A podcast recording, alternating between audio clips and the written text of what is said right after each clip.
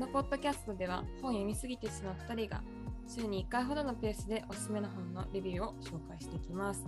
今回紹介するのは物語イスタンブールの歴史世界帝都の1600年という本です。長いですねタイトル。よろしくお願いします。長いです。1600年分のお一冊の新書にまとめた、とても、うんさらっとさらっと生きる感じの本なんですけども、まあ、うん。内容としては、えっと、イスタンブールっ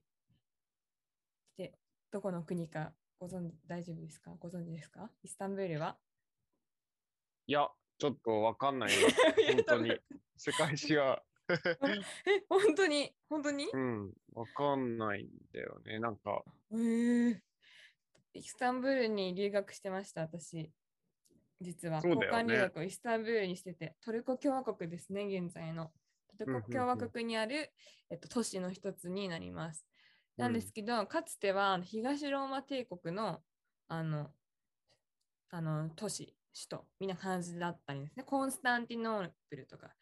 ビザンティオンとか呼ばれてきて、いろんな名前で呼ばれてきていて、330年、すごくないですか？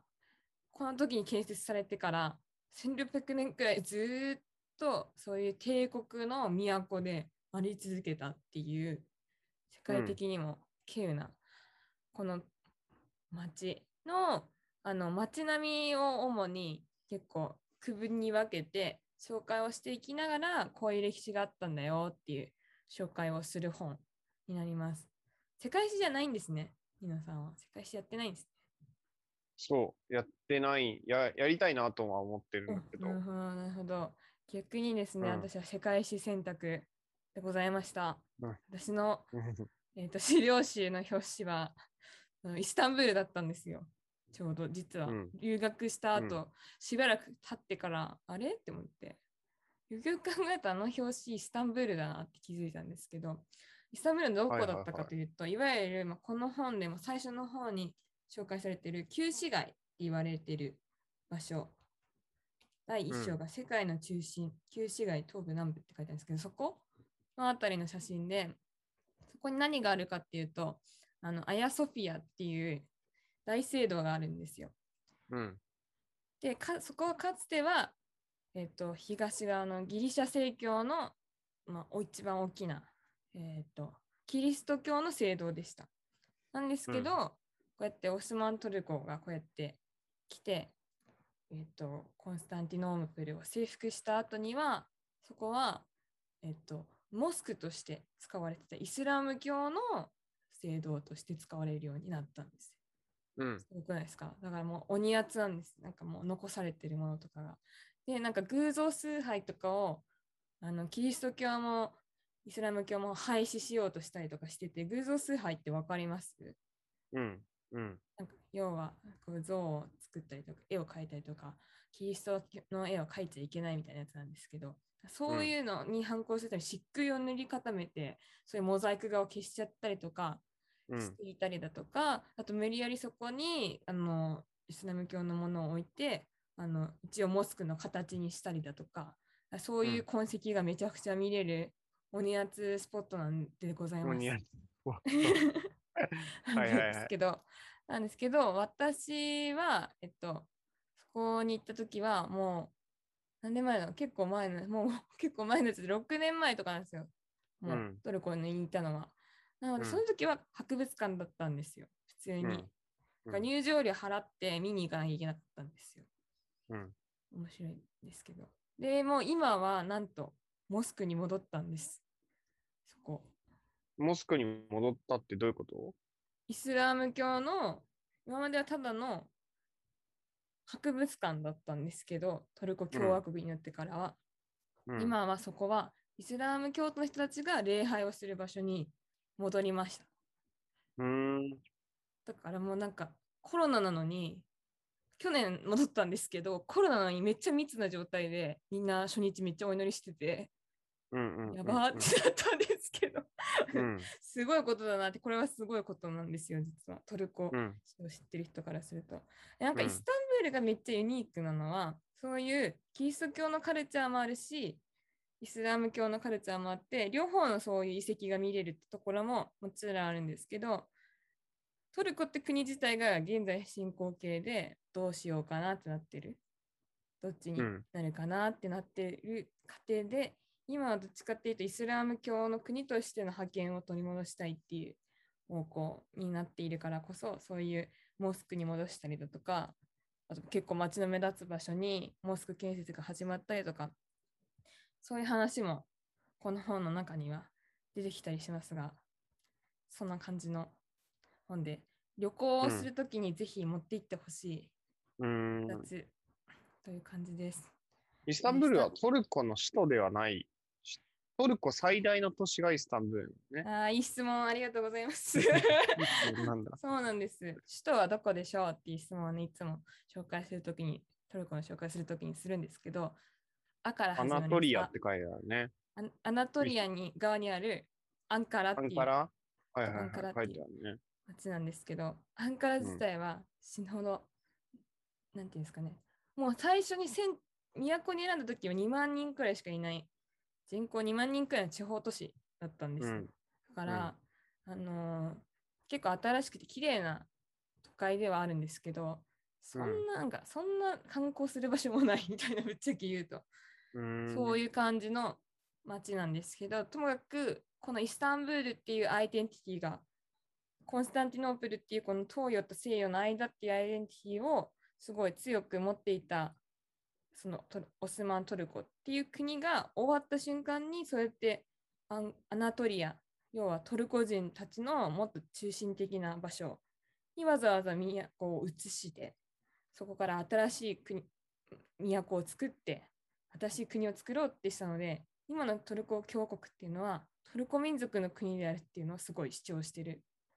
ベースがあるんですよ。そのね行ったり来たり感がトルコのちょっと面白さを増幅させてるんですけど、ピンとこないと思います。多分行ったらねちょっとね分かると思うんですけど、なんかその雑多さがすごい私としても印象に残っててうーん行っ。た時の感想がもっと中東っぽいのを想像したのに全然中東っぽくないみたいな私は思ったんですよ、大学生の私は、ヨーロッパっぽい気もするけどヨーロッパほどなんかヨーロッパのど真ん中ほど発展はしてないかなみたいな。綺麗だけど。うーんみたいな。どっちなんだろうなみたいな感じなんですけど、まあ、それがある意味トルコっていう国の魅力でもあるのかなっていうふうに思います。うーん。なんか、これだけ、結構さ、アジアの方もさ、干渉国みたいな、なんかその、結構文化が違ったりとかさ、そういう国の間にある、こう、国って結構戦争の、なんか場所とかになっちゃったりしてるじゃん。ラオスとか。なんかそういう文化とか、なんか、戦内戦のこう、ば場所として、なんか、使われてしまうみたいなところっていうのも、なんかあったりしたの？うーん逆に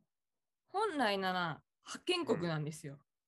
コンスタンティノープルを擁している国は。確かにね。そうだからなんか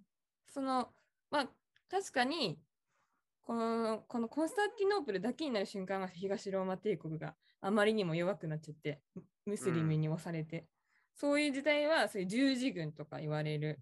よく西洋のアメリカとか歴史映画とかで、ね、出てくる十字軍の時代なんですけど多うん。分ピンときてないと思うんですけど、二度さん字軍。全然わかりません。十字軍っていうのはですね、うん。あのこう中東からこうむイスラム教徒がこうやってヨーロッパ目指して来てるわけですね、こうやって。攻めてるわけです。だからうん。ススペインまで行ったんですよ、あの人たち。すごくないですか。今のスペインまで。うん。イスラム教徒が支配したんですけど、そんなこと言ったら、もうスペインよりあの東側にあるこの東のあたりとか、イスタンブールのあたり、コンスタンティノープルのあたりっていうのは、まあ重要な土地なんですけど、ギリシャとかもあるからね、めっちゃ西洋文化的には重要な土地なんですけど、どんどんどんどん追われてしまって、もう最終的にはもう、その町1個しかもう帝国としては存在しない、ギリ、ギリ守ってるみたいな感じになるくらいまであのキリスト教側は追いやられるんですけどその間に何回も十字軍っていう西ヨーロッパからわざわざキリスト教保護のために守るんだ、我らの土地をってやっていくんですね。うんこれでずっとイスラム教徒とキリスト教徒は戦ってるんですよ。うんだから、なんか日本人からするとイスラム教徒とキリスト教徒って全然違う感じがするんですけど、うんあの人たちはずっと生まれ、イスラム教徒が生まれた瞬間からあの人たちはずっと喧嘩をしてるわけですね。我々が正しいっていうのは。で、物理的な距離もすごい近いし、オーストリアのあたりまで攻めてるんですよ。そういうイスラム教徒のっていうか、オスマントルコとかって攻めてるんですよ。だからなんか、ヨーロッパ旅行とかしても、オスマントルコに攻められましたみたいな話とかが出てくるんですけど、そういう緊張状態にあるのを、日本人からすると、えーなんかトルコって親日で、なんかアジアの国の一つだけど、ヨーロッパに近いくらいの感覚なんですが、うん絶妙に違う。っていうのをすごい思い出させてくれました、この本は。うんうんうんうんうんで、普段え普通の、十字軍っていうのは、はい、キリスト教側の軍の名前、そうです。だって十字だから。イスラ、そうだよね。イスラム勢力から、えっと、あそっか、エルサレムを奪還しようとしたのがそうです。十字軍。そうですそ。れがどれくらい ?12 世紀、11世紀とか。何回も出てるんですよ、そうやって。うん。で、イスえそもそもなんでそういう対立が起こって、なんかすごい、なんかこう、いい質問なのかわかんないけど。そもそもなエエエルサレムをってことですか？奪還したいっていう。ななあ、そうそうそうそう。とか、なんかこう、それぞれの、なんか、こう、都市とか国で、なんかそれぞれ、まあイス、イスラム教とキリスト教を信仰する人っていうのが共存できない歴史が、なんか続いてきたのかみたいな、すごい。うーん。なんかそれはもういろ、なんかいろいろありすぎて、何を、この本の紹介だけではすごい 言いづらい、説明しきれないと思うんですけど、要はなんか今私たちが中東ってくくってる地帯うんで結構もともとローマ帝国の支配範囲内なんですよね、地中海側って。うんそうじゃないですか、ユダヤ教徒が住んでたあたりもローマ帝国が支配してた場所なわけですよ。だからキリストはローマ帝国によって処刑されるじゃないですか。それくらい、あのイタリアから始まったあのローマの帝国っていうのはめっちゃは守備範囲が広いんですよ。でかい、めっちゃでかいんですよ。そそれがどんどんどんどんこう削られてっていくわけですね。で、ローマ帝国自体も東と西に分かれちゃうし、で、東側の中心になっていったのがこのコンスタンティノープル、すなわちイスタンブールなんですがよ。ローマ帝国の支配か。そう特に東ローマ帝国の、東と西に途中で分かれるんで、東ローマ帝国の。西はローマですね。そう、そうなんですよ。コンスタンティノポリスっていうのをそうです、そうです。そうそうそうそうはいはいはいはい。それで、だからもちろんエルサレムとかもそういう時は支配側にあったけれども、どんどんどんどんそのムハンマドがその起こした時にジハードだって言って、こういろいろ自分たちの守備範囲を広げていって、メッカ、メディナ、そしてそれでエルサレムとかそういうところもどんどんどんどん支配地域に入れていったがためにこう戦いが起きていくっていう感じで、ななんかそのでム対立しないムハンマドって誰？ムハンマドって誰イスラム教の、はいはいはいえっ。と、始めた方です。キリスト教がキリスト。感じであイスラム教徒はムハンマドが予言を預かったところからコーランっていう聖典を最後にはもらって、これが一番アップデートされた聖典神の言葉だぞって言って渡されてそれに基づく宗教がイスラム教なので実はユダヤ教のヤハウェもあのキリスト教の神もそしてイスラム教のアッラーっていう神も全部同じ神様です。あ。うーん。だけど、一番アップデされてるバージョンがムスリムだ、イスラム教徒だってイスラム教の人が思ってる。600年頃にもらったその啓示が一番新しい。だけどキリスト教の人はキリストがもらった言葉が一番正しいって思ってて、ユダヤ教の人はいや、それよりもそれ以前の聖書の言葉が一番正しいって思ってる。はいはい。という、これ一神教の、まあ、3, つ三この3つの宗教の、そういうシェアしてるけれども、経典の民って言われていて、同じ経典を信じてるけれども、ちょっうんと相入れないよねっていう人たちのグループで、ここら辺が日本人からしたら全然違うと思ったじゃないですか、多分今まで。全然ずっと対立しているものだと思ったし、地理的にもそんな超離れてると思いきや、全然近いんですよね。それは対立するわ、みたいな。うん。感じでそういう風なのをあの思い出させてくれるような街がちょうどこのイスタンブールでありその歴史をこのさらう本はちょっと多分イスタンブールに行ったことがある人は結構ああなるほどね。ってイメージちょっとつくけどあこういうのあったんだとか思ったりだとかあと結構新しい地域の人が普通に住んでるエリアの話ってあんまり他の本ではされてないのでそういう意味だとこの本はそういう地域の開発の歴史とかも結構さらっててへえ、うんみたいな私が住んでたあたりはそういう地域だったんだみたいなこととかもうんわかるのでなんか別のガイドブックとか見ながら読むかトルコに実際行くときにちょっと片手に読んでいただくかをお勧めしたいそんな一冊でございます。やっぱなんか教養ないなって思って。そう そうですね。ちょっと私が逆にこっち方面に買ったよってうん。確かにあるかもしれない。今ちょっとあ、でもなんかりましたそそうなんだね。僕知らんかった。そのローマとビザンティンとオスマン帝国の3つの首都がコンスタンチノープルだったのね。なそんな感じで、じゃあイスタンブールっていうのは結構いろんな国の首都だったんだ。そうです。なるほどね。今やもうトルコのただの都市ですから。はいはいはい、はい。首都ではないんですよね。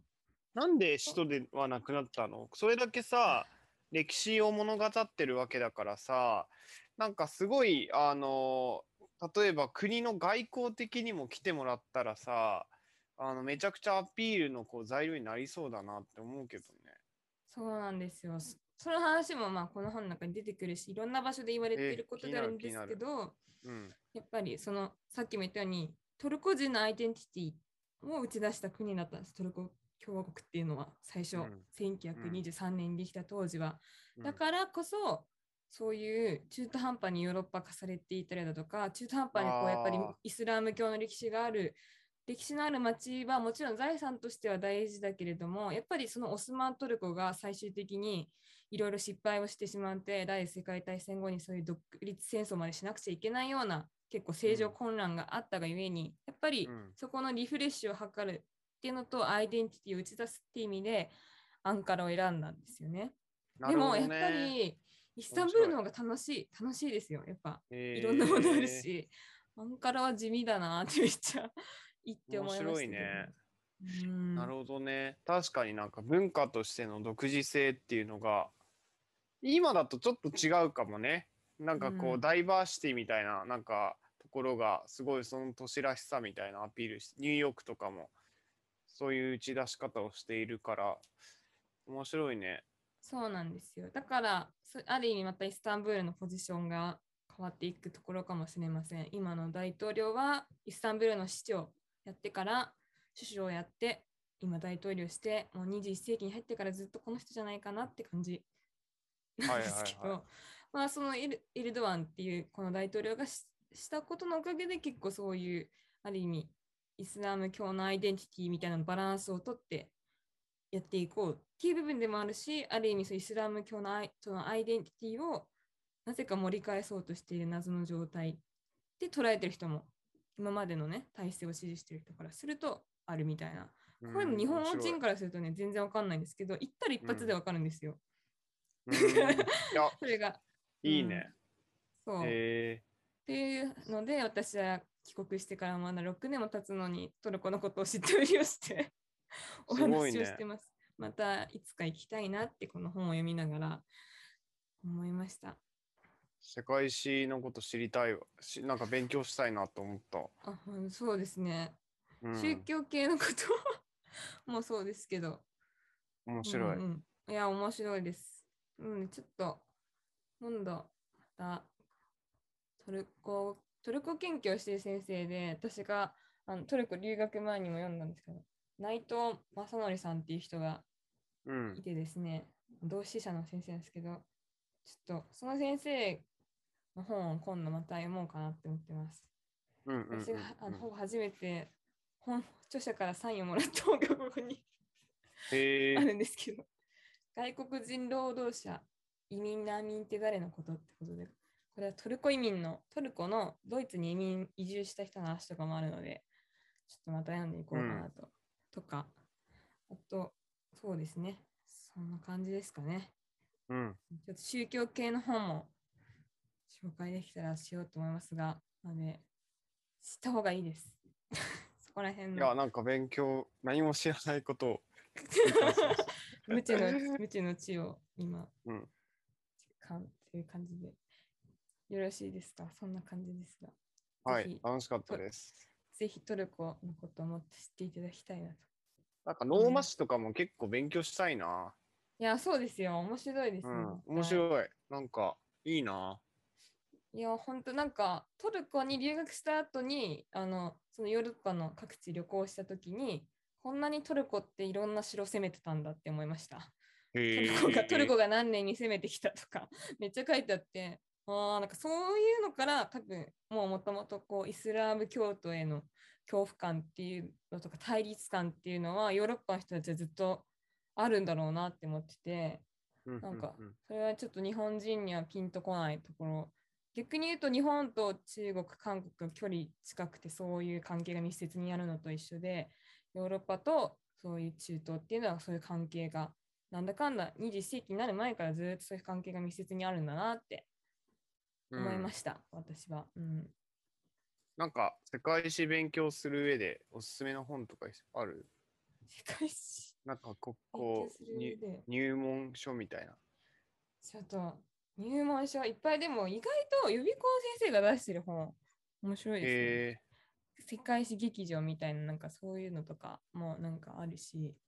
うん。でもと私は大学受験の時世界史ナビゲーターっていう本を使ああ、って出た。やりましたけど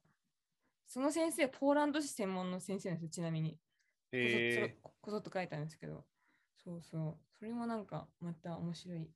そこのことだけだらだら書いてるページとかもねあったりするんですよ。宗教系だとなんだろう。なんか、茂木誠先生っていう、あの、寸大の先生とかも、ああはいはい。いい本書くよね。うんうんうん。寸大池袋校にいたわ。そんな。え、なんか、勉強しよそうですね。でも私も日本史あんまり、日本史は近現代史しかやってないんで、ちょっとあんまりかもしれないですけど、世の中の常識レベルではあるかな。大河ドラマが見ててもな追いついていけるくらいかな。う。僕多分今話してもらったくらいに日本史話せないわ。あと、宗教っていう、この超図解宗教っていう本が、いいの？それ。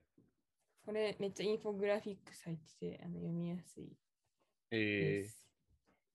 あのキリスト教もイスラム教もユダヤ教、ヒンドゥー教とか仏教とかも載ってるんで、こういうのもいいかなって思います。という感じでよろしいでしょうか。ー、はい。はい。ということで、今回は以上となります。今回紹介した本は、物語イスタンブールの歴史、世界程度の1600年でした。次回もお楽しみに。